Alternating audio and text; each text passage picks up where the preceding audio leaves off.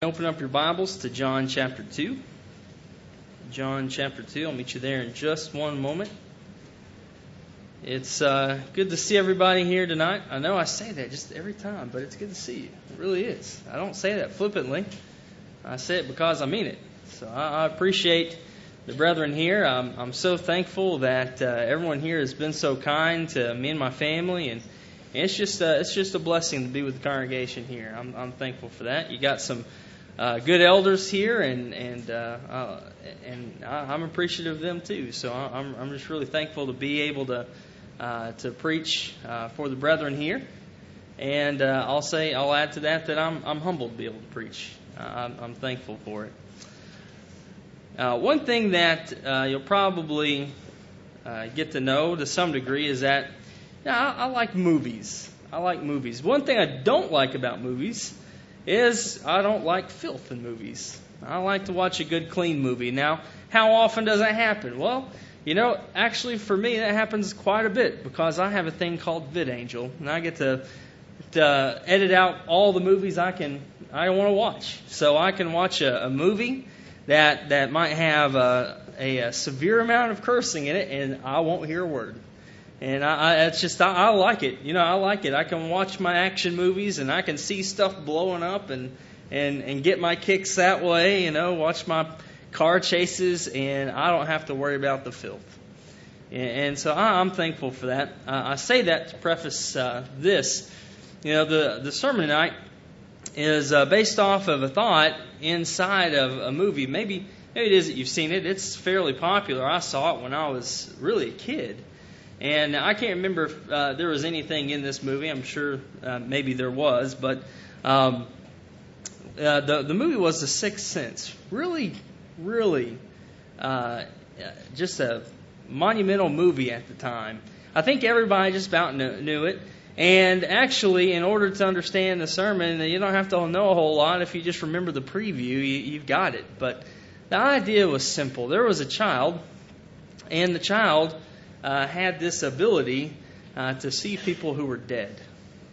And there are three lines from that movie that I believe have uh, some significance to the Christian, and they come in succession of each other. And I'm, I'm not going to uh, spend a whole lot of time setting it up. I'll just go right into it. The first one is this the most famous line from that movie. He says, I see dead people. I see dead people. In Ephesians chapter 2, we see that the Gentiles were dead in their sins and trespasses. Now, when you think about it, there are only two types of people out there there are those who are saved, and there are those who are lost. There's only two there, right?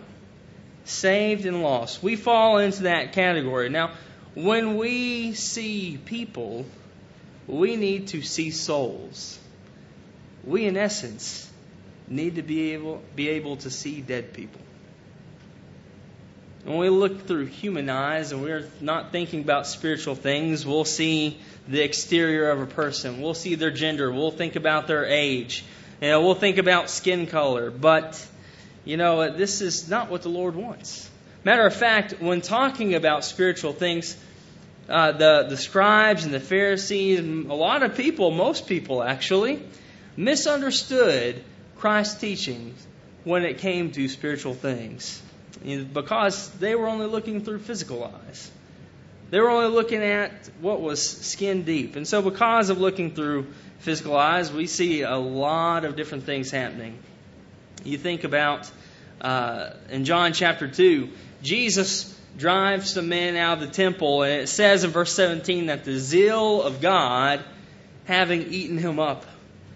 And at that time, they asked for a sign. They, they asked for a sign, and, and he said, Here's the sign I will destroy this temple, and in three days, I will build it back up.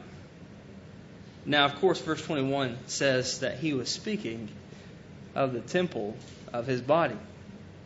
But they did not understand this. They could not understand it. They were looking through physical eyes in John chapter 3. It continues with Nicodemus. Of course, you know what, what happens there? You have uh, Nicodemus comes to Jesus by night and he and he comes to talk to him. And, and Jesus, of course, I, I love this idea. You know, he, he calls him teacher. Nicodemus calls him teacher. And of course, I, in my mind, I think about Jesus saying, Well, you know, you want to be taught? Here, I'll teach you something. Let me teach you something. You know what? If you want to enter into the kingdom of heaven, guess what you have to do? You have to be born again. Well, how am I going to be born again when I'm old? Am I going to climb back into my mother's womb? No, you have to be born again of the water and of the Spirit. Oh, he couldn't understand this at the time, and, and, and of course, it wasn't until later that, that we could even understand this. In John chapter 4, the uh, Jesus is tired and he is hungry and he is at the well, and, and so uh, the, the disciples are going out to bring food, uh, get food for him. And they come back and, and they say, Master, eat. And he says, I have meat that you know not of. And then they start to grumble amongst themselves. Well, did someone bring them food? They didn't understand. They were thinking about physical things, they couldn't think about the spiritual. He says, My meat is to do the will of the Father and to finish his work. In John chapter 6, Jesus uh, explains that he is the manna, the bread of heaven.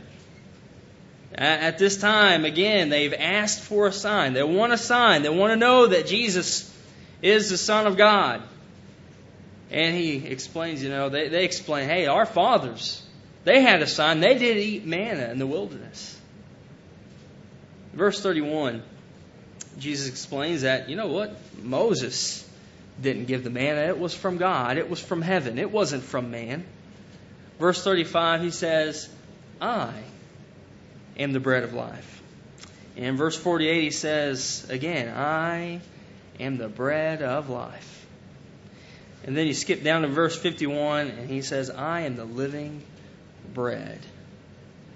Jesus was talking about himself, saying, You know, I am the manna from heaven. I, this, is, this is my type. And he then goes on to say, You know what? You need to eat of my flesh and drink of my blood. And, and so then, of course, again, they said, Well, how can, how can he do this? How, how can we eat of his flesh and drink of his blood? Why, why, would he, why would he do this? Why would he say this? Verse 63, he says, It is the Spirit that quickeneth. The flesh profiteth nothing. The words I speak unto uh, to you, they are spirit and they are life. Brethren, when we are out in the world, and we're among people who are not Christians, we don't need to look at the exterior. We don't need to look at their gender or their age or their skin color. We don't need to look at those things. What we need to be able to see are dead people. So in the movie, the young man says, I see dead people. And then the next thing he says is very important. He says, they don't know that they're dead. You think back to all the examples given. The woman at the well, did she know that she was dead? She had, uh, she had met Jesus at the well, and he asked for water, and she said, "I, you know, uh, uh, that she had nothing to draw with, and, and so he had nothing to draw with, and he asked the woman for water, and she, she says, you know what? Or he says, if thou knewest who asked for you of water. You know, that, that she would ask him for living water. The Pharisees also, they didn't know that they were dead.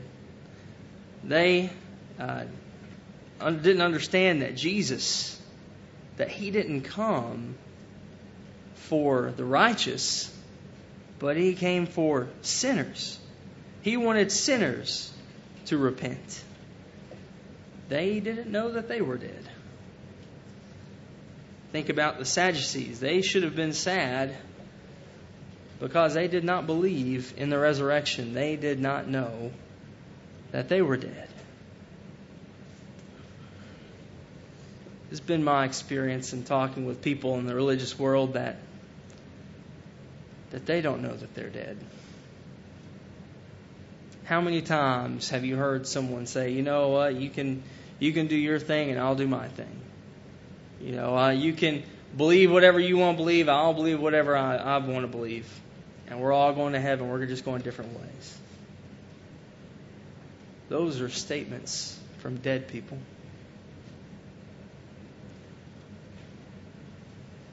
We need to realize that people are dead. And we need to realize and be sensitive to the fact that they don't know that they're dead.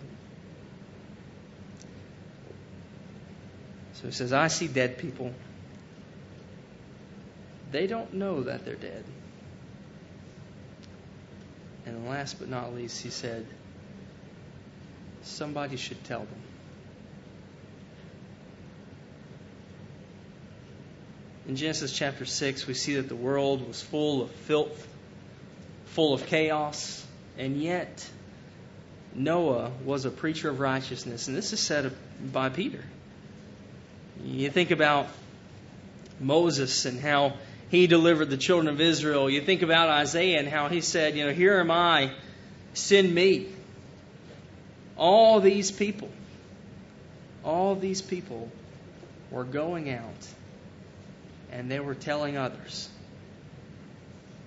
Jesus told his disciples to go into all the world and preach the gospel to every creature. Brethren, the sad fact of the matter is, we need to be able to see dead people. We need to understand that they don't know that they're dead. And furthermore, we need to tell them. If not us, then who? uh, share a story with a personal story here. I, one time I was preaching at a congregation, and, and somebody uh, that that was upset with various things, they said, "You know what? You only preach for yourself." You know, saying, "You know, I, I'm I'm just I'm just an arrogant person," you know, just preaching those things and telling everybody what to do and whatnot. You know, and brethren, they they were upset. They were just uh, plain upset. They didn't want to hear the things that were being preached. They had things in their life that were going on that they knew were wrong. Brethren, I'll tell you right now, they were dead. I tell you what, uh, we need to pray for people like that. We need to pray that, that brethren will wake up and that they'll go and they'll teach because it is our responsibility. We need to appreciate the fact that people are dead we need to appreciate the fact that they don't know that they're dead. And we absolutely must tell them.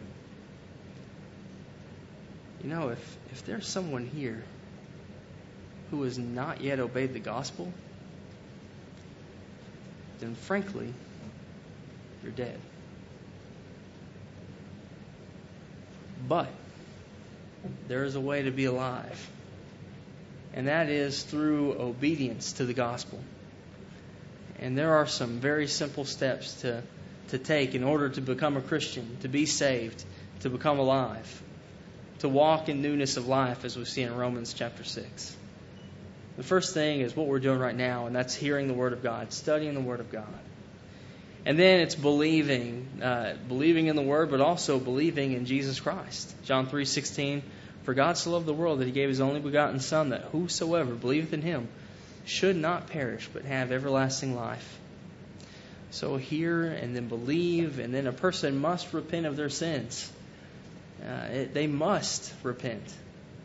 Luke 13:3 says, "I tell you, nay, but unless you repent, you shall all likewise perish." And now, if you're not familiar with that word, repentance uh, simply is a change of mind, and that change of mind results in a change of action.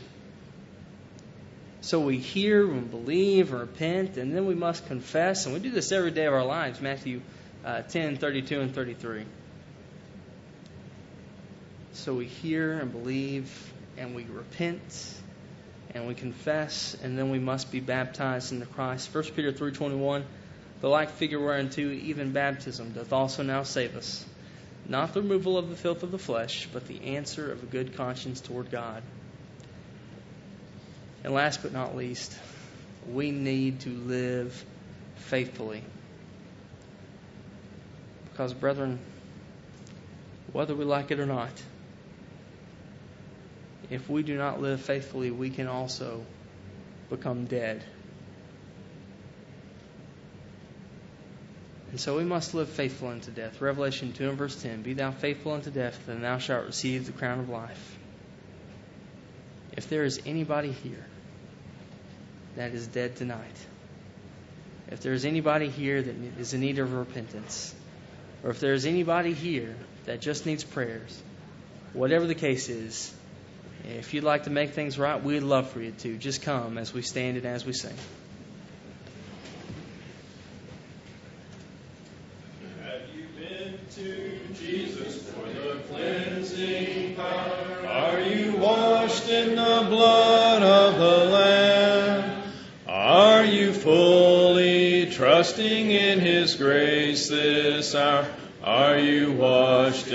Blood of the Lamb? Are you washed in the blood, in the soul cleansing blood of the Lamb? Are your garments spotless? Are they white as snow?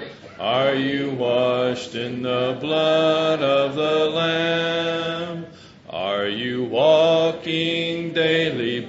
The Savior's side? Are you washed in the blood of the Lamb? Do you rest each moment in the crucified? Are you washed in the blood of the Lamb? Are you washed in the blood, in the soul cleansing blood garments spotless? Are they white as snow? Are you washed in the blood of the Lamb?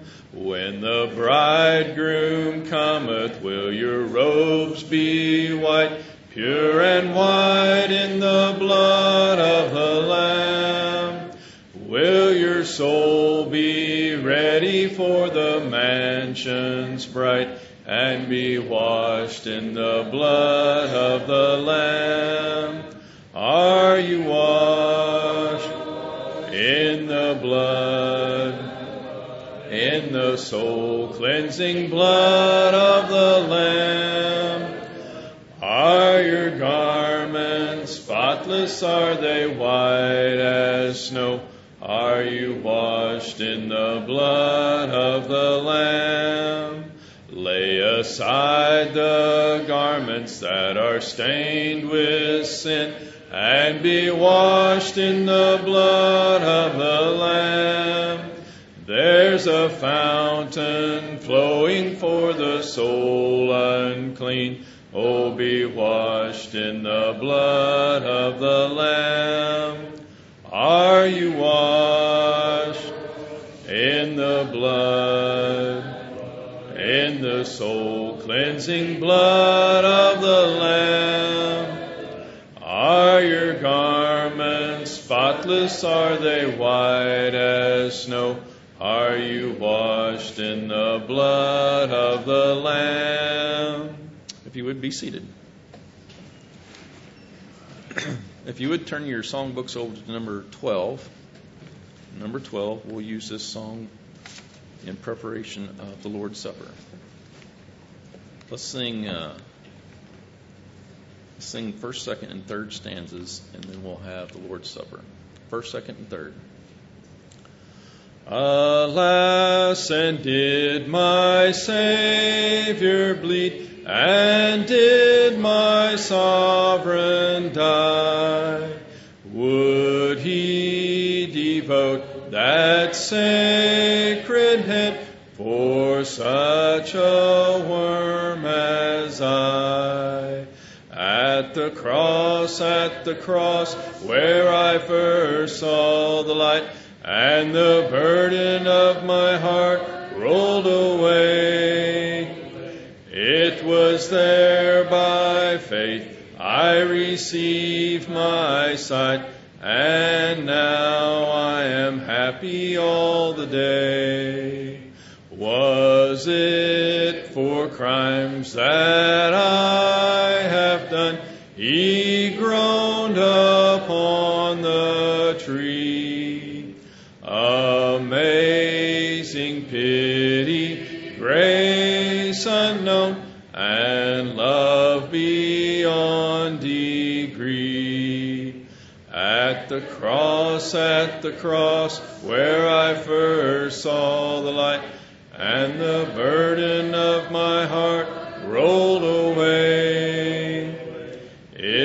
Was there by faith I receive my sight, and now I am happy all the day. Thus might I hide my blushing face while his dear cross appears. Dissolve my heart in thankfulness eyes to tears. At the cross, at the cross, where I first saw the light, and the burden of my heart rolled away. It was there by faith I received my sight, and now I am happy all the day.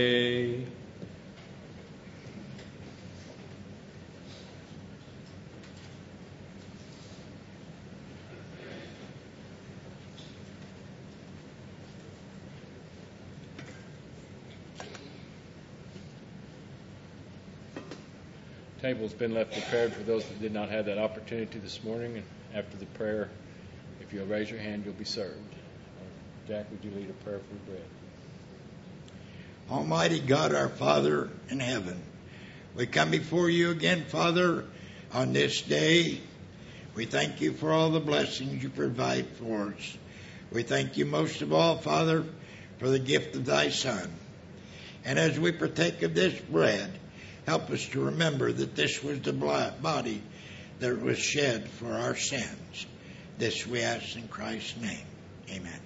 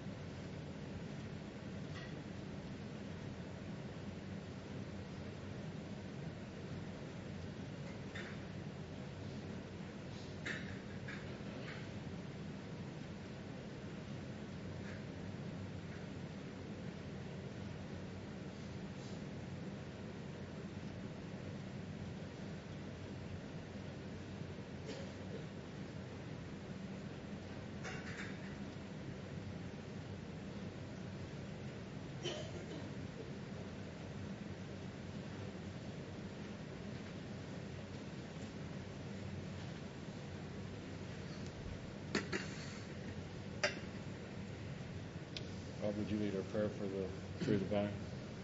Please pray with me.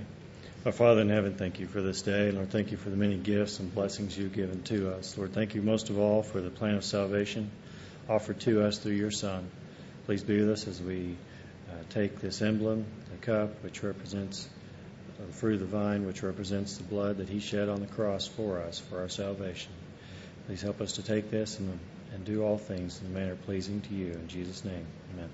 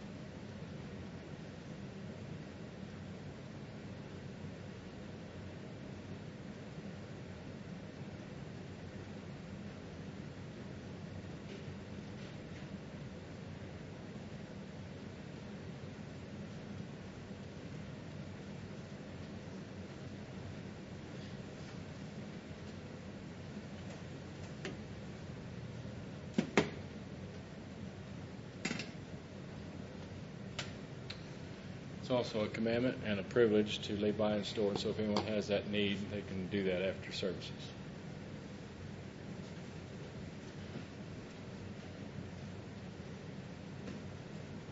If you would pick up your songbooks for a closing song, turn to number 611.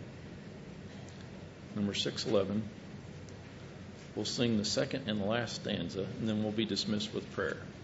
Number 611, stanzas 2 and 4. And if you would be standing for the song and for the prayer. Take the name of Jesus ever as a shield from every snare. If temptations round you gather, breathe that holy name in prayer. Precious name, oh how sweet, hope of earth and joy of heaven. Precious name, oh how sweet, hope of earth and joy of heaven. At the name of Jesus bowing, falling prostrate at his feet, King of kings in heaven will crown him when our journey is complete. Precious name, oh how sweet, hope of earth and joy of heaven. Precious name, oh how sweet, hope of earth joy of heaven. We'll now be led in closing prayer.